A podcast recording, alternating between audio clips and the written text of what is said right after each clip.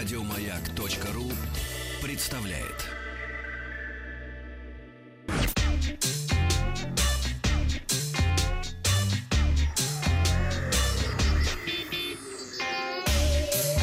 Страна транзистория. Э, Доброе утро. Так Макарадзе, новости высоких технологий. Э, Вчера мы попросили вас э, проголосовать, за какой контент в интернете вы хоть раз платили. Самый непопулярный ответ — это фильмы, как ни странно, 14,5%. Дальше идет другое, 15,5%. 22% платили за музыку, и подавляющее большинство, почти 47, больше 47,5% платили в интернете за игры. Ну и сегодня в выпуске Xiaomi объявил российские цены на Mi 9 и Redmi 7. Мегафон отменяет старые опции для роуминга за рубежом, а Google обновляет своего помощника. Но Ну, также расскажу о впечатлениях от использования спортивных наушников э, Backbeat Fit 3100. Компания Xiaomi вчера в Москве провела российскую презентацию смартфонов э, Xiaomi Mi 9 и Redmi 7 и отметила свое девятилетие. Продажи Xiaomi Mi 9 на международном э, и китайском рынке начались еще в конце февраля, ну а вот в России стартует только сейчас. Напомню, что смартфон э, Mi 9 оснащен Super AMOLED дисплеем почти 6,5 дюймов с разрешением Full HD каплевидным вырезом и занимает больше 90% передней панели экран. Сканер отпечатков пальцев встроен в экран. А Xiaomi Mi 9 получил тройную камеру с поддержкой искусственного интеллекта и 20-ваттную беспроводную зарядку. Основной сенсор камеры на 48 мегапикселей, а второй 12-пиксельный теле- мегапиксельный телефото и третий это широкоугольный 16-мегапиксельный а, сенсор. Mi 9 будет представлен в двух цветовых вариантах. Это Ocean Blue и Piano Black, ну то есть голубой и черный. Цена за версию 6 гигабайтами оперативно 64 встроенной составит 35 тысяч рублей. А, 6 гигабайт оперативно 128 встроенный 38 тысяч рублей. Предзаказ открывается сегодня. Ну, а также был представлен бюджетный Redmi 7.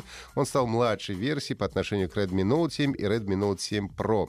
Смартфон оснащен двойной основной камерой э, на 12,2 мегапикселей, фронтальной на 8, сканер отпечатков пальцев на задней панели. Аккумулятор на 4000 мАч. Redmi 7 поступит в продажу 12 апреля. Цены стартуют от 10 тысяч рублей. Оператор Мегафон объявил о запуске новых условий для роуминга за рубежом. Одновременно с новыми тарифами оператор закрывает все опции, с помощью которых абоненты могли снизить расходы в роуминге.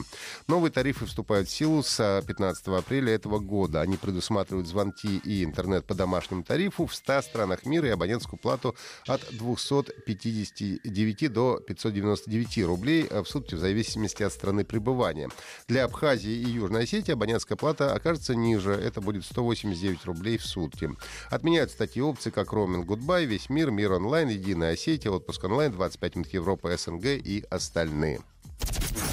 Компания Google вчера в Москве представила обновление для своего ассистента. На русском языке э, помощник Google заговорил только 8 месяцев назад, но Россия уже вошла в топ-5 стран, где помощником пользуются наиболее активно.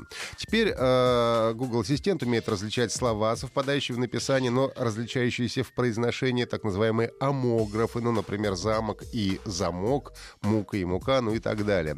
А также Google Ассистент сможет рассказать о сервисах и продуктах Сбербанка, рассчитать стоимость туристической страховки, обучить английскому, рассказывать сказки, сыграть в первое или второе. Это когда ассистент задает 10 странных вопросов и сравнивает ответы э, с ответами людей со всего мира. Ну, а также совсем скоро сервис научится отправлять голосовые сообщения через WhatsApp, Viber и в социальной сети ВКонтакте.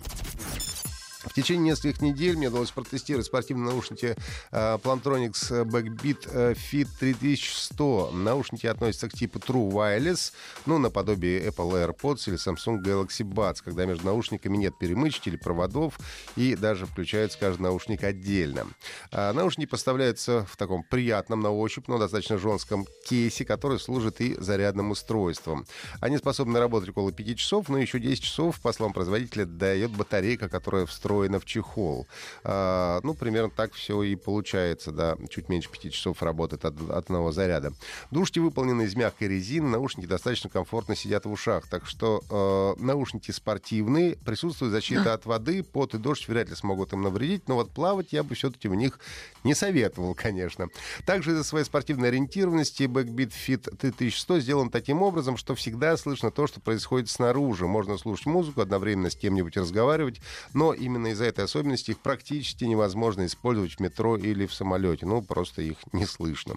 Нажатием на правый наушник можно поставить на паузу или запустить трек, а на, левый, на левом регулировать громкость, что, в принципе, удобно, потому что не надо каждый раз доставать из кармана смартфон. А звук мне тоже понравился, он чистый, достаточно яркий, детализированный, может быть, э, без явно выраженных басов, но э, не самой высокой громкостью. Но для спортивных наушников, повторюсь, очень неплохой. Приложение для наушников есть как для Android, так и для iOS. Через него можно обновлять прошивку, сменить основной наушник и назначить на одинарное двойное нажатие на наушник какие-то действия. Из недостатков, кроме тихого звука, который, как мы помним, в данном случае недостаток, а фича, я бы отметил устаревший разъем microUSB, ну и в остальном наушники хороши, хотя и недешево. Цена на них начинается от 9 тысяч рублей. Задавайте свои вопросы о смартфонах, приложениях. Спрашивают, сколько ядер? А в наушниках ядер нет. Задавайте свои вопросы на уж смартфонах. А в телефоне? в телефоне 8. Угу. Задавайте свои вопросы в смартфонах, приложениях, играх, на WhatsApp и Viber, а также мне в личных сообщениях ВКонтакте. Постараюсь обязательно на них ответить уже на следующей неделе. Подписывайтесь на подкаст «Транзистория». Подкак, да, на сайте Маяка и в iTunes. Еще больше подкастов на радиомаяк.ру